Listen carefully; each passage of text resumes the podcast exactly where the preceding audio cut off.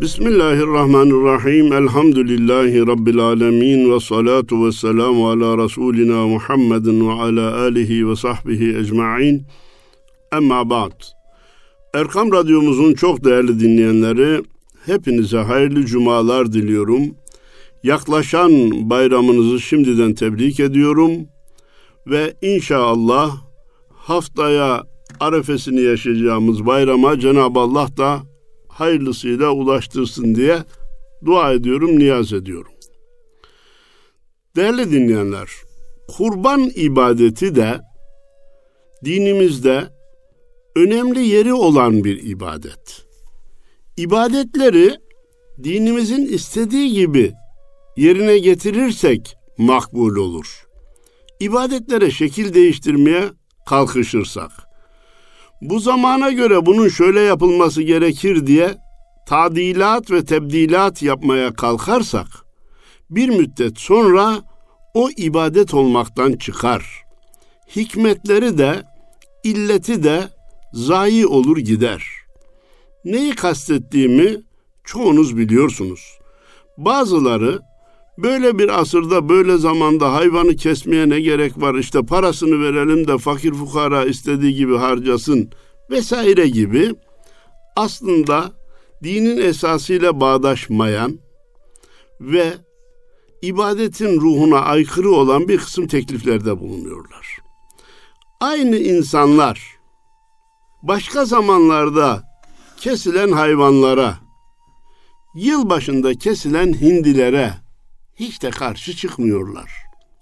Bu iş sanki makul mantıklı bir teklif getirme yerine İslam ne derse onun zıddını savunma psikolojisinden ve anti-İslamist bir düşüncenin ürününden ibaret gibi geliyor bana.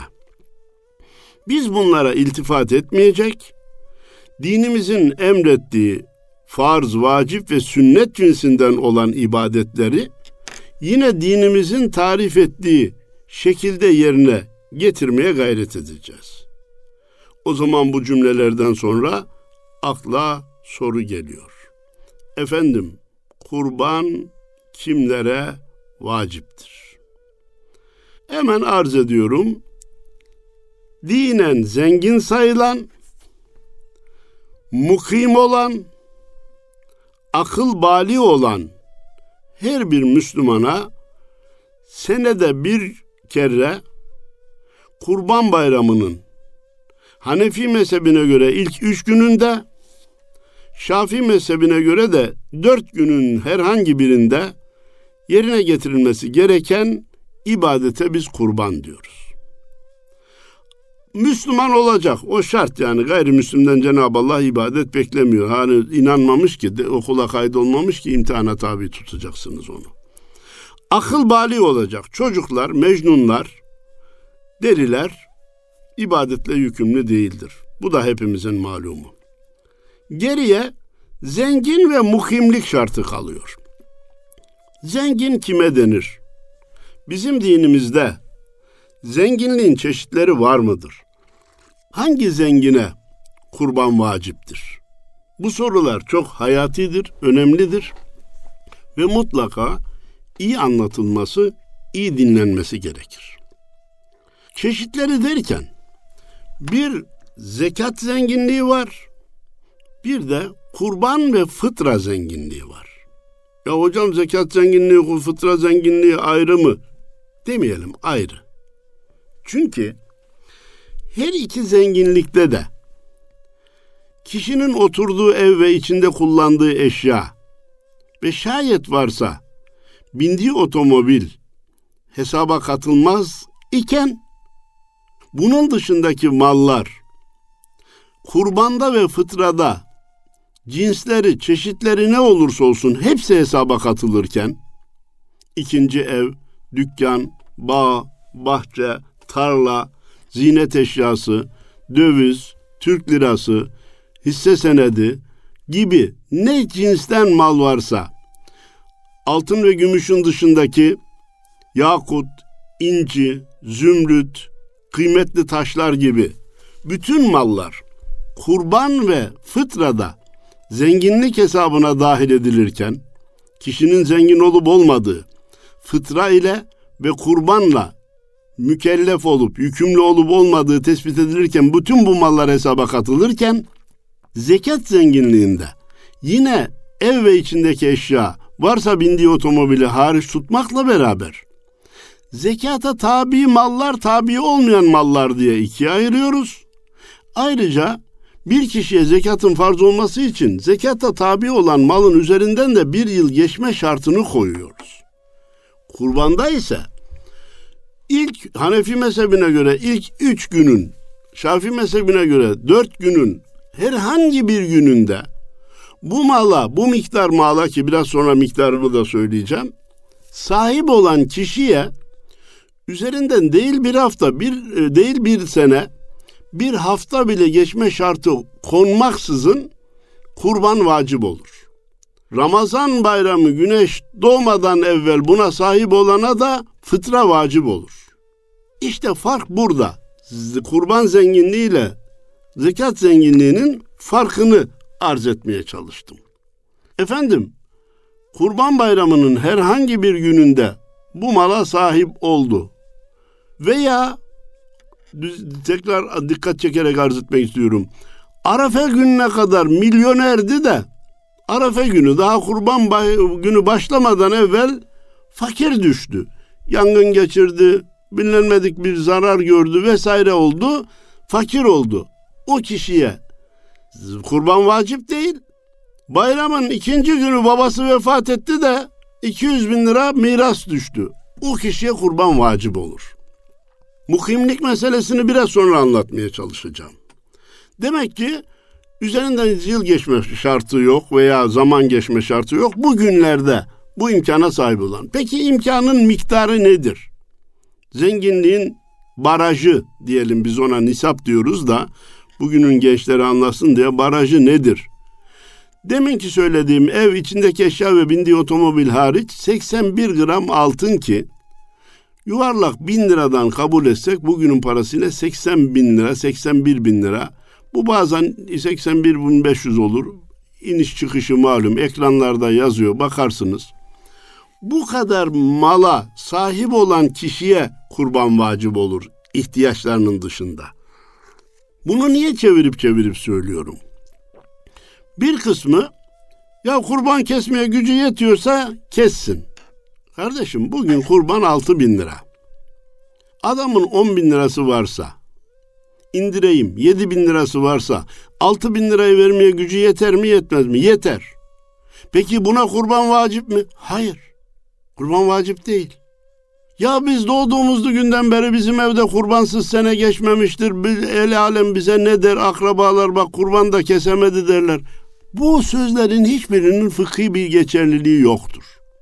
Bizim ibadetlere bakış açımız konu komşunun, eşin dostun bize ne diyeceği şeklinde ve o açıdan değil. Bizim dinimiz kimden hangi ibadeti hangi şartlarda istiyor? Cenab-ı Allah istiyor. Efendimizin sünneti olarak konulmuş ise yerine getireceğiz. Vacip veya sünnet olarak. Biraz sonra o farklılığı da arz ederim. Eğer vacip olmamışsa da kendimizi zorlamayacağız. Hani tam söz buradayken mesele daha iyi anlaşılsın diye söylüyorum. Boşlanılarak kurban kesilir mi? Sorusuna ben hem kesilir hem kesilmez diye cevap veriyorum. Ne demek hocam hem kesilir hem kesilmez? Adamın iki tane, üç tane dairesi var. İkişer bin liradan altı bin lira kira geliri var. Bu kişi dinen zengindir. Çünkü oturduğu evin dışında daireleri var. Elinde parası yok. Altı bin lirayla geçiniyor. Biriktirdiği bir seksen bin lirası yok. Ama kurban kendisine vaciptir. Elinde para yoksa bile ödünç bulacak. Borçlanacak o kurbanı kesecek. Kurbanla mükellef o kişi. Ama diğer bir insan kendi evinde oturuyor. Dikkat edin kira değil. Kendi evinde oturuyor. Ama elinde 80 bin lirası yok. Mesele iyi anlaşılsın diye söylüyorum. Mesele iyi kavranılsın diye söylüyorum. 80 bin lirası yok da 40 bini var, 50 bini var, 60 bini var, 70 bini var. Bu kişi yine kurbanla yükümlü değildir. Çünkü nisap miktarına ulaşmamış. Gücü yeterden maksat nisap miktarına ulaşan Müslüman demektir. Kurbanın parasını vermeye verecek kadar gücü olan demek değildir. Bakın dikkat edin. 79 bin lirası olandan bir lira bile zekat istemiyor bizim dinimiz. Zekat farz olduğu halde. Niye nisaba ulaşmamış? 100 bin lirası olandan 2500 lira zekat istiyor bizim dinimiz. Zekat farz olmasına rağmen. Peki biz nasıl 30, 40, 50 bin lirası olandan 6 bin liralık kurbanı kesmesini isteyebiliriz? Hayır biz isteriz istemeyiz ona ağır gelir zor gelir o açıdan da bakmıyorum. Kurallar gereği ona kurban vacip değildir. Efendim buna rağmen illa ısrar ediyor kesiyor. Nafile kurban olur bir. Kendisine vacip olmadığı halde kendini zorlayarak kurban kesmeye kalkan da laf aramızda diye söyleyeyim etinden de pek yemeye kalkmasın çünkü onun adak olma ihtimali çok büyüktür. Niye adak olma? Din kendisine böyle bir görevi yüklemediği halde kendisi kendisine ben bu hayvanı veya şu büyükbaş hayvanın yedide bir hissesini kurban edeceğim diye adamış olma ihtimalinden dolayı fakir olan kişinin nisap nisaba sahip olmayan kişinin 80 küsür bin lirası olmayan kişinin kurban kesmeye kalkması halinde etinden yememesi daha da eftaldir, daha da dikkat etmesi gereken bir vazifedir. Dinen zengin 100 bin, 200 bin, 1 milyon, 2 milyonu var. Keser kurbanı, üçe ayırır. Bir kısmını fakirlere, bir kısmını eşe, dost, konu, komşuya, bir kısmı da evinde yiyebilir. Çünkü zaten ona dinen vaciptir ve yıllık kurban etinden de kesen yiyemez diye bir kural yok. Sadece adak kurbanlardan kesen kişi ve bakmakla yükümlü olduğu kişiler yiyemez. Efendim, hepimize malum ama ben tacip ediyorum. Zaman zaman geçenlerde bir yerde e, oturuyoruz. Ya ne yapalım adamın gücü 6 bin lira vermeye yetmiyorsa bir koyun alsınlar 2-3 kişi kurban etsinler diyebildi bir arkadaşımız. Ya biz senelerdir kürsülerden, radyolardan, televizyonlardan küçük baş hayvan dediğimiz koyun ve keçinin ancak bir kişi için kurban edilebileceğini, büyük baş hayvan dediğimiz hayvanların da sığır ve deve cinsinden ancak yedi kişiye kadar kurban edilebileceğini defalarca söylemiş olmamıza rağmen hala bir kısmı bir koyunu iki üç kişi kurban etsin demeye kalkıyor. Veya yakın geçmişte tabiri caizse tırnak içinde söylüyorum çok anormal bir davranışla büyükbaş hayvanın organlarını numaralıyorlardı. Ön but, arka but, sırt, yan, baş. Birisi ben ön budu kurban ediyorum. Bunun ön budu kaç lira? Bin lira. Öbürü efendim ben arka budu o iki bin lira gibi hayvanın parçalarını kurban etmeye kalkanlar olabildiği gibi bir kurban hevesiyle amatör bir kurban kesme seferberliği ile ya bizim gücümüz yetmiyor ama aramızda 150 lira toplayalım da hepimiz bir kurban keselim diyenlerin bile olduğunu duydum ve taaccüp ettim. Böyle ortaklaşa kurban diye bir şey yok kardeşim. Ben bugünkü şartlar altında hayvancılığımızın, kasaptaki etin durumunu düşündüğümüzde bütün Müslümanlara üzerine basarak, altını çizerek, vacip ise kurbanını kes, sakın terk etme, vacip değilse kurban kesme, nafile kurban kesmeye heveslenme. Aslında bize bir kurban vacip ama üç hisse girelim de ikisi de öyle nafile olsun. Ölmüş babamıza anamıza olsun şeklinde kurban kesmenin doğru olmadığını açıkça söylüyorum. Nafile kurban zamanı değildir bugün. Vacipleri yerine getirelim. Vacip olan kişi yerine getirsin. Bir evde Hanefi mezhebine göre bülü çağına eren her kişinin malı ayrı ayrı hesap edilir.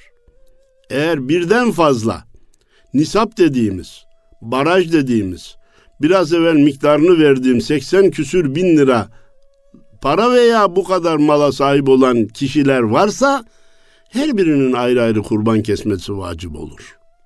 Şafii mezhebine göre bir evden bir tane kurban kafidir. Hüküm olarak Hanefi mezhebinde kurban kesmek vacip, diğer üç mezhepte kurban kesmek sünnettir. Sünnet demek, olmasa da olur demek değildir. Onlarda da kurban önemli bir görevdir. Ancak Şafii mezhebinde bir şey ya farzdır ya sünnettir. Vaciplik kavramı yoktur. Hanefi mezhebinde bir vaciplik kavramı var. Sünnet ile farzın arasında farzdan daha zayıf fakat sünnetten daha güçlü olan ibadetlere biz halk tabiriyle söylüyorum ben bunu fıkhi terimlerle sizi meşgul etmeyi istemiyorum. Vacip diyoruz.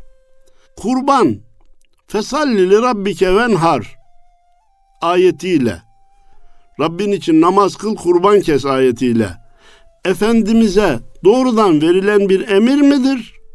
Yoksa onun şahsında bütün Müslümanlara verilmiş bir emir midir? Efendimizin bu emri yerine getirip kurbanı kesmesiyle bize de sünnet midir yoksa sünnetten daha güçlü müdür? Sorusu tartışılmış. Hanefi mezhebi diyor ki Efendimizin diğer sünnetlerini zaman zaman terk ettiği olduğu halde kurban emri geldikten sonra kurbanını hiç terk etmemiş, demek ki diğer sünnetlerden daha kuvvetli olduğuna bir delildir, işarettir. Ayrıca yine Efendimiz Peygamberimiz Aleyhisselatü Vesselam maddi durumu müsait olduğu halde parantez açıyorum nisaba sahip olduğu halde 80 küsür bin lira daha fazlalık mala sahip olduğu halde kurbanını kesmeyen bizim namazgahımıza yaklaşmasın buyurmuş. Halbuki diğer sünnetlerin terkinde Efendimizin böyle bir taziri, böyle bir azarlaması, böyle bir şiddeti, hiddeti, celallenmesi söz konusu değildi.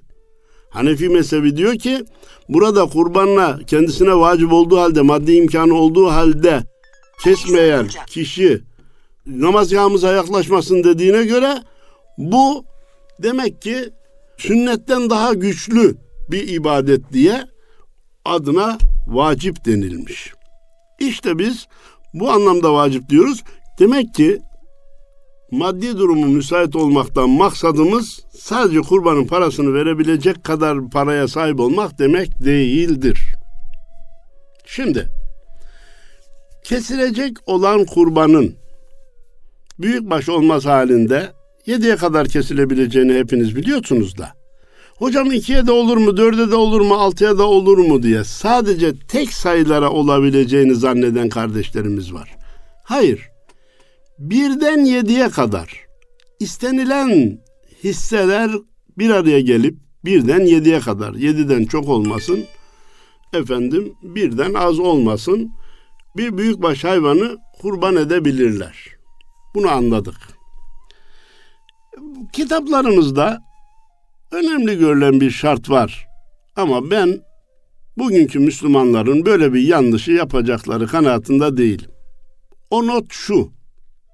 Efendim yedi ortaktan birisi et için keserse diğerlerinin de kurbanları geçerli olmaz.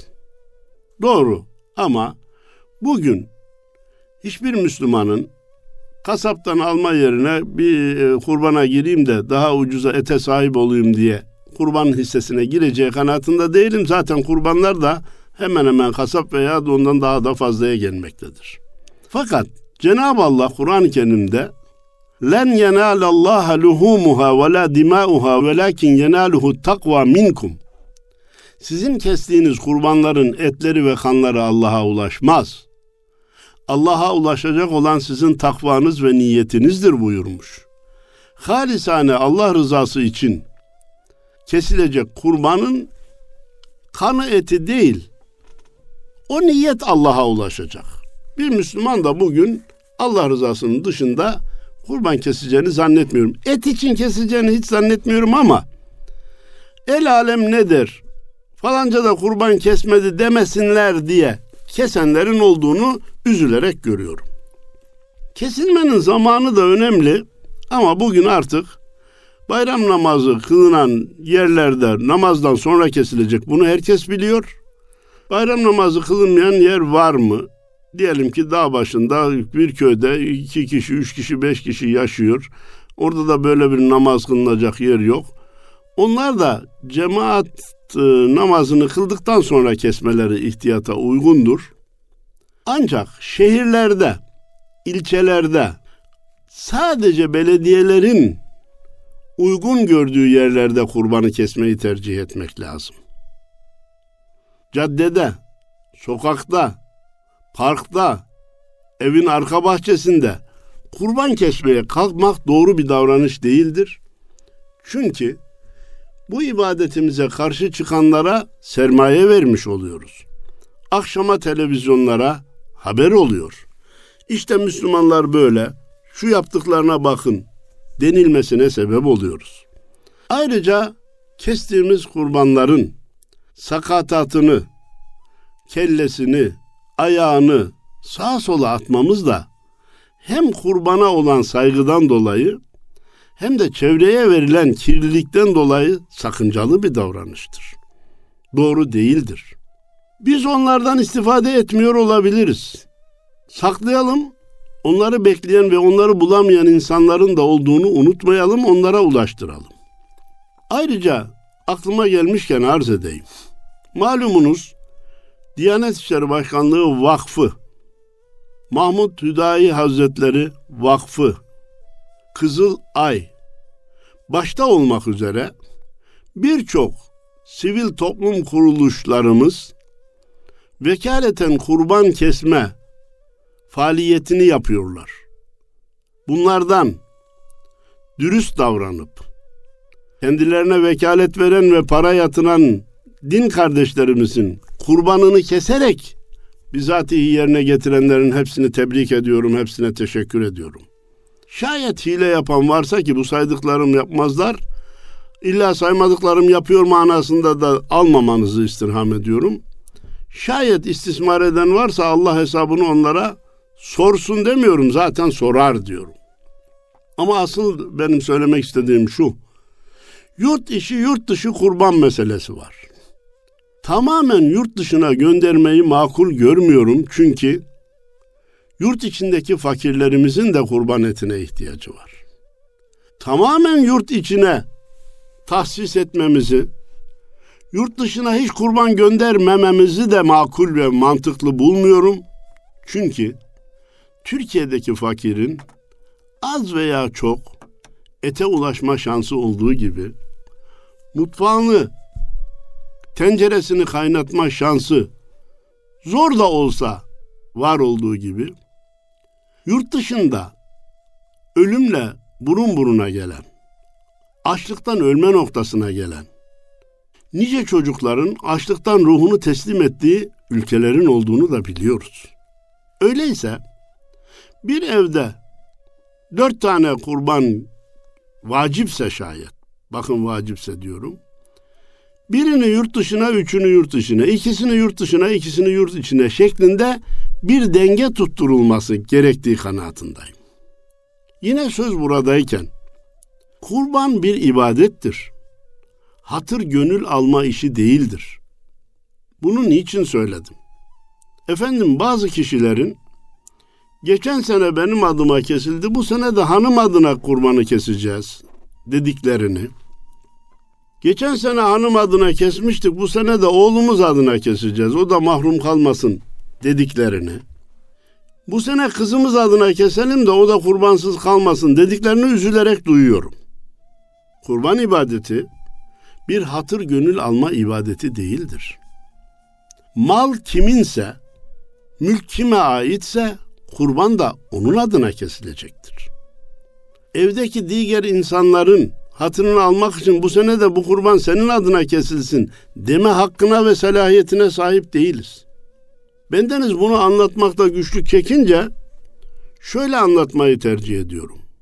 Oturduğunuz dairenin mülkiyeti size ait olsa, mesela hanımefendiye ait olsa, evin erkeği, babası gidip kendi adına o dairenin vergisini yatırabilir mi? Ben Ahmet Şahin benim adıma bu mahpuzu kesmenizi istiyorum dese belediye keser mi? Hayır. hanımı olan Fatma Şahin adına ben yatırıyorum dese olur. Ama kendi adına yatıramaz. Mülk kiminse vergi onun adına yattığı gibi mülk kimse kiminse kurban da onun adına kesilecektir. Ha bakın şurasını da arz edeyim. Mülk hanımefendiye ait. Ziynet eşyası var, babasından anasından düşen mirası var. Mal kocanın değil. Koca da maaş alıp evinin geçimini temin ediyor. Fakat hanımına diyor ki, kurban sana vacip. Fakat benim şurada biriktirdiğim bir 8-10 bin liram var. Bana kurban vacip değil. Ben senin altınlarını bozdurarak kurban almanı istemiyorum. Gönlüm razı olmuyor. Senin kurban paranı ben vermek istiyorum. Olur. Parayı ben vereyim ama kurban senin adına kesilecek. Olur. Ama parayı ben veriyorum diye kurban benim adıma kesilsin. Geçen sene senin adınaydı, bu sene de benim adıma kesilsin düşüncesinin doğru olmadığını söylüyorum. Babaya da kurban vacip. Evladına da vacip. Evladı diyor ki babacığım müsaade edersen senin kurban paranı da ben vermek istiyorum. Ama senin adına kesilecek. Hay hay caizdir. Babası diyor ki evladım sana da kurban vacip bana da vacip ama ben babayım. Senin kurban paranı da ben vermek istiyorum. Caiz. Bunda bir sakınca yok. Hatta konu daha iyi anlaşılsın diye söyleyeceğim. Sizin de kafanızı bu hukuki şeylerle pek yormayı istemiyorum ama artık bu dini ibadetler konusunu da böyle müzakere etmeye alışmamız lazım. Babaya kurban vacip. Oğluna kurban vacip değil. Oğlunun nisap miktarı malı yok.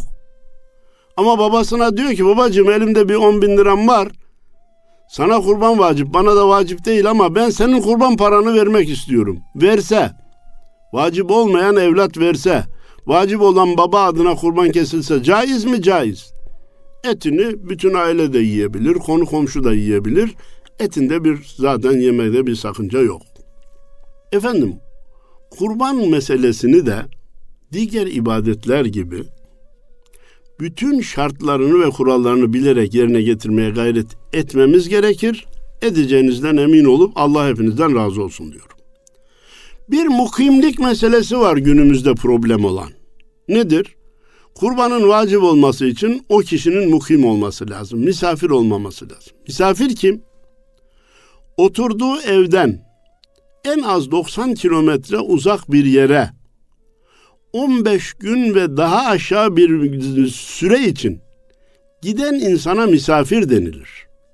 Misafir olan, başka bir tabirle seferi olan kişiye bazı ibadetler farz ve vacip olmaktan çıkar, bazı kolaylıklar da tanınır.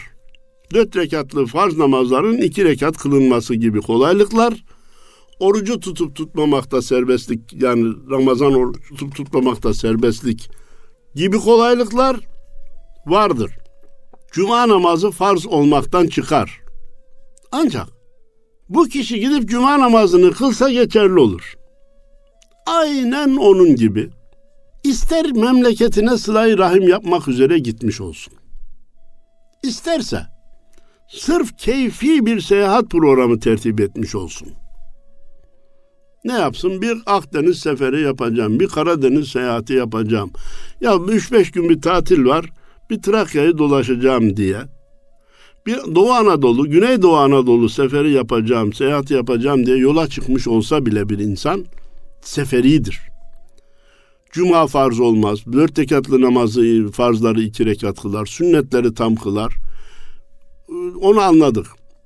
Kurbana gelince vacip olmaktan çıkar.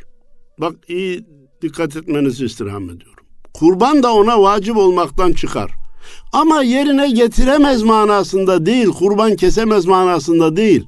Buna rağmen kurbanını ister gittiği yerde, ister vekalet vererek başka yerde, ister yurt içinde yurt dışında vakıflara, derneklere vekalet vererek kestirse vacip bir kurbanı kesmiş olma sevabına nail olur.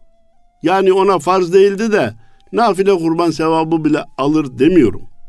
Vacip bir kurban kesmiş sevabına nail olur. Misafir olan kesemez diye hüküm yok.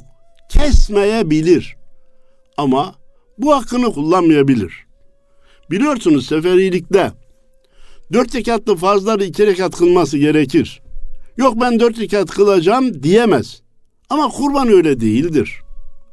Kurbanı biz cumaya mukayese ediyoruz. Cuma farz değildir ama gidip kılsa farz olarak yerine getirilmiş olur.